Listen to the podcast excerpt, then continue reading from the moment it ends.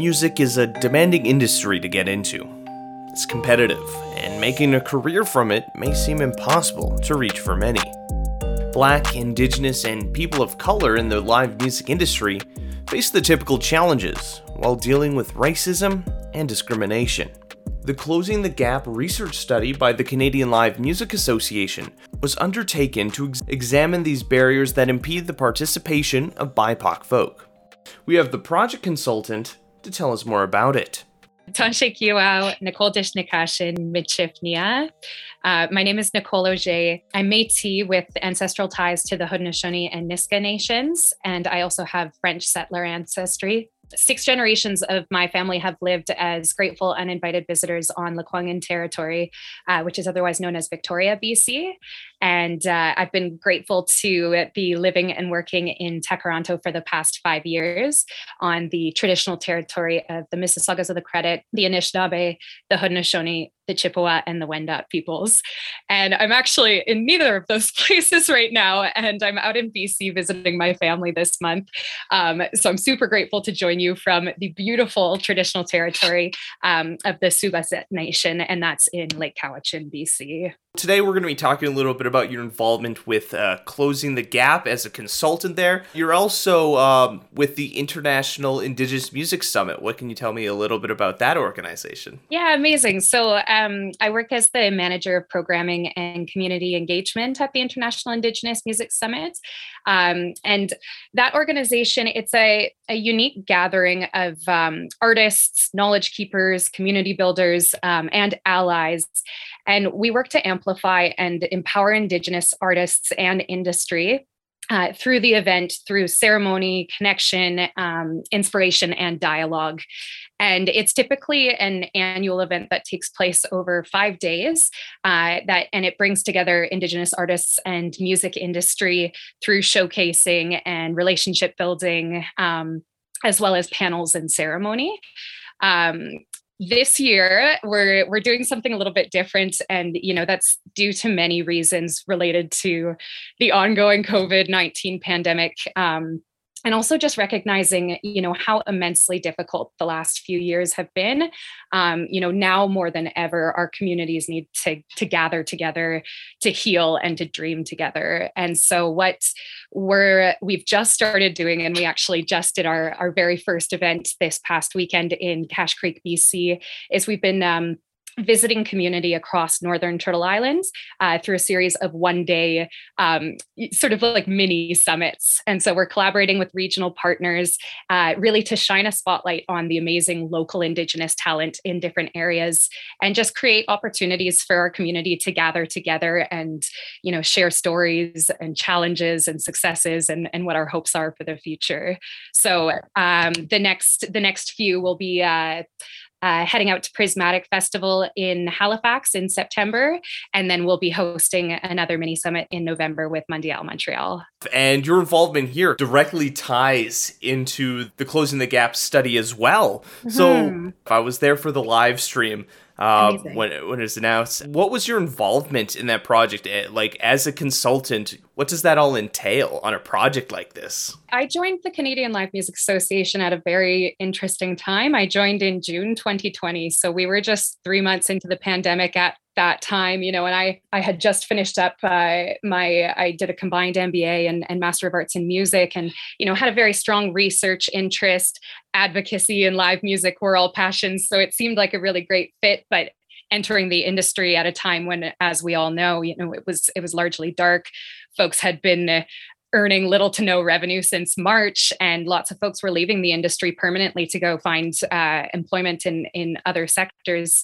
Um, so this was all happening at a time um, you know when a lot of conversations were starting to surface after the death of george floyd and industries were starting to to look internally and examine and and start to reflect upon what work needed to be done. So uh, I, I began sort of just having having lots of conversations and doing a lot of listening with um, you know artists industry workers different organizations across the country and just hearing what needed needed to happen you know and and where um where gaps were. And um sorry just for to take a step back uh, in case folks aren't aware the, the canadian live music association um, is a not-for-profit uh, industry trade association and it's really the the voice of canada's live music industry. So the association represents um, all the people behind live music. So, not artists directly, um, but everyone who's part of that live music ecology. So, venues, arenas,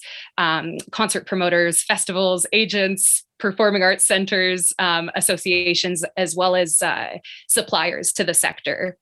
So, when we were having these conversations you know until this this study was developed very little research at all existed on the nature of inequalities in canada's live music industry so, what we continually were hearing throughout these conversations was how much and how urgent the need was to have um, sector specific data and statistics and narrative to highlight the nature of, of inequitable experiences in the live music community that vary along um, lines of race and ethnicity. It's such a struggle. Like when we're looking at all industries right now trying to find the like specific data for each there is like Absolutely. almost impossible. Like it's not yeah. being done. Yeah, definitely. And there have been some really great strides, you know, and we've been working very closely with, you know, organizations like um, Advance Canada's Black Music Business Collective has been doing incredible work in this area, breaking down racial barriers. You know, these these research reports, and and what's more important is the action that's starting to come after the development of these studies and the conversations like this that continue, you know, this forward momentum.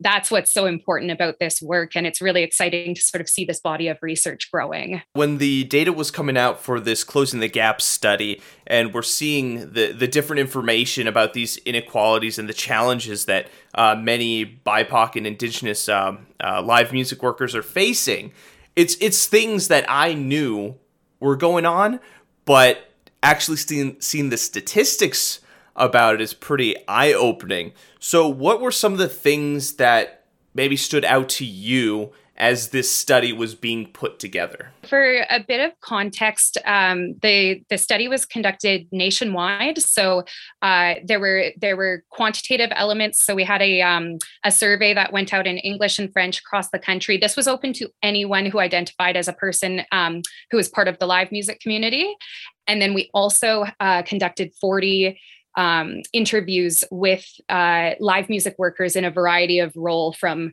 you know artists festival programmers venue owners managers you know etc um, who identified as either indigenous black or people of color. Um, and what we found you know across the board from both uh, the the survey and the interviews um, we can see within the report that IBPOC workers are underrepresented overall in the live music sector, and you know that's that's no surprise. Um, but uh, also that that uh, IBPOC live music workers are disproportionately represented as artists rather than entrepreneurs and owners or live music workers.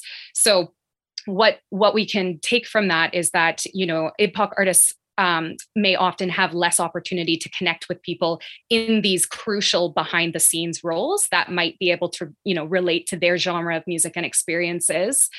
Um, a huge one I, and again none of this is surprising but it's it's really staggering when you can see the data on paper. Um, lack of representation was cited as the most significant barrier to survey respondents sense of belonging in the industry. So when we think about you know our our live music ecology and that's again including you know all of our venue owners our promoters agents granting bodies who are making funding decisions and all of the folks who are sitting in decision making roles across around the table um, right down to uh, you know the staff we see and interact with in live music spaces from technicians to security and door staff. You know this is this is what it comes down to and representation goes beyond physically inviting diverse folks into spaces and adding you know a diverse stage to your lineup. But really you know it means reflecting the diversity of canada's population within all roles across the industry and decolonizing our hiring and funding uh, processes. We we really need to be looking um, looking internally at our own processes to to create real shifts that will create surf, safer workspaces um, and and begin to promote you know more actionable changes within our industry. Canada is going to continue to become more and more diverse. When we're looking at the data, the amount of immigrants that are represented in, in the Canada population as a whole mm-hmm. is continuing to grow. And by 2036, immigrants would represent between 24 to 30% of Canada's population. Very cool, very exciting, the amount of multiculturalism here. And yes, we need that represented in our music. Uh, I think in the study he was talking about like the struggles of getting some huge artists out here, like um, uh, Bolly- Bollywood musician, not Bollywood, but um, in uh, like musicians from India, getting like K-pop artists out here. It can be a challenge sometimes. You know, there's so much beautiful, diverse talent in this country, uh, but but as the data shows, you know, it's so much of of um, our diversity is reflected in our artists who are making such you know incredible contributions to our to our live music community. But we need to you know in order for um, all of these perspectives and um, you know diverse uh, ways of creating and uh, seeing the world we need to have that holistic perspective where we're we're seeing you know diverse voices not just in in artists but but throughout the entire industry who are supporting the artist. We have this awareness now. We have data on mm-hmm. what's going on. What are our steps forward? How can we continue to make the industry more inclusive for everyone yeah, what a what a huge question. Well, I'd say first go read the report, please, everyone. You know, it's it it really it was um, you know, it was an 18 month process that that we went through, uh, and our project team, um, you know, worked with a substantial advisory committee. We had so many com- community partners um, participate in this, uh, and and the recommendations came from you know all of those conversations as well as from the the survey and interview participants. Um, and the the recommendations uh, provide both both high level industry recommendations but also tangible things that folks can implement into their organizations today. So we we direct the um, the recommendations towards sort of three main audiences. So we have the the live music industry and presenters. We have government and funding bodies uh, recommendations and then we also included some community centered uh, ideas that were inspired by the study's findings. Um, and these are for IBPOC workers to, uh, you know, help self advocate and support each other and create a sense of agency as they as they continue to grow their careers. And, you know, we we note in the study it is not the role of IBPOC workers to change workplace culture, but you know at the same time recognize that change is going to be slow. And so in the meantime you know these are some things that our participants had noted themselves uh, that that had helped to empower their careers as they were um, continuing to progress. So um, you know i don't i don't want to i mean they're so so broad but i would say um, you know some of the some of the themes that we discuss uh, within the recommendations are very much centered around how do we address gatekeeping issues. So this is things like promoting transparency when you're in positions of power um, creating more career development opportunities and skills building opportunities increasing access to industry knowledge addressing eligibility requirements and restrictions and decolonizing funding processes. Like all of these are, are big themes but but things that lots of folks are already starting to work towards but we need more action to be taken. It can come down to uh, our communities as well. Like every community and city has its own unique and amazing music scene. So if you're going out to see some musicians play at your local bar or at local venues, like go see them, go see these talented and uh, individuals of diverse backgrounds because if if we go to there and we're showing that there's a desire and an interest so through the process you probably spoke to dozens and dozens and dozens of amazing individuals in the industry. Is there any artists that you're like wow their music's really good and they kind of stood out to you and now you're listening to them a lot? Any any recommendations oh, for people wow. out there? Yeah oh man there are you know there are so many and um what you know what what what I would like to share actually is a, a few a few venues um, in Toronto that that I love to go to. I think they're doing a phenomenal job in presenting just you know an incredible array of diverse music. Um, so you know rather than picking a, a couple of my favorite artists, I would feel really bad for leaving the ones out. Um, Lula Lounge in Toronto is incredible. Uh, Small World Small World Music Center has been doing phenomenal work. Um, uh, Poetry Jazz just opened up a uh, a new venue um, in downtown Toronto that is doing some really really incredible stuff. Um, and uh, oh, and one of my favorites that I cannot forget is uh, is Drom Taberna as well. So all of these venues are doing just amazing work and there's so many others but uh, but definitely you know really doing the good work to to promote and present a lot of really beautiful diverse artists people are in toronto make sure you go and check it out. Uh, so, Nicole, thank you so much for taking this time to talk about this amazing study. Is there anything that you'd like to share that from the study that stood out to you, and where can people go to, you know, find this study and find out more about it?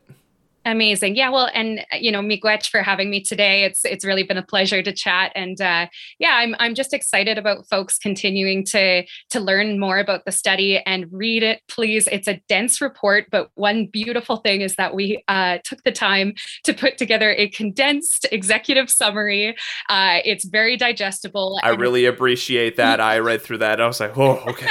yeah, and you know, it just gives you a taste of some of the broader themes. And I will say, you know, it, it doesn't cover everything in the report. So as you have time, you know, take the time to go read it. Um, and I also do want to just say that, you know, this report is not a one stop shop and it is not a quick fix to addressing racism in the live music industry. It's a step in the direction for, you know, creating some tangible strategies that folks can can really harness to uh, start to promote industry shifts. Um, but there's so much more work to be done. And at the end of the report, we actually address some areas that, you know, we feel could be really excellent uh, future areas of research as well. So uh, if you'd like to read the report, it's at canadianlivemusic.ca slash slash closing the gap. Um, so please check it out. And I'm happy to, to follow up, leave my email address with you, and I'm happy to answer anyone's questions anytime. Have a story you'd like us to share or communities we should highlight? Leave a comment on our social media or reach out to us on our website. I'm Ryan Funk. This was You Talk. And have yourself a good one.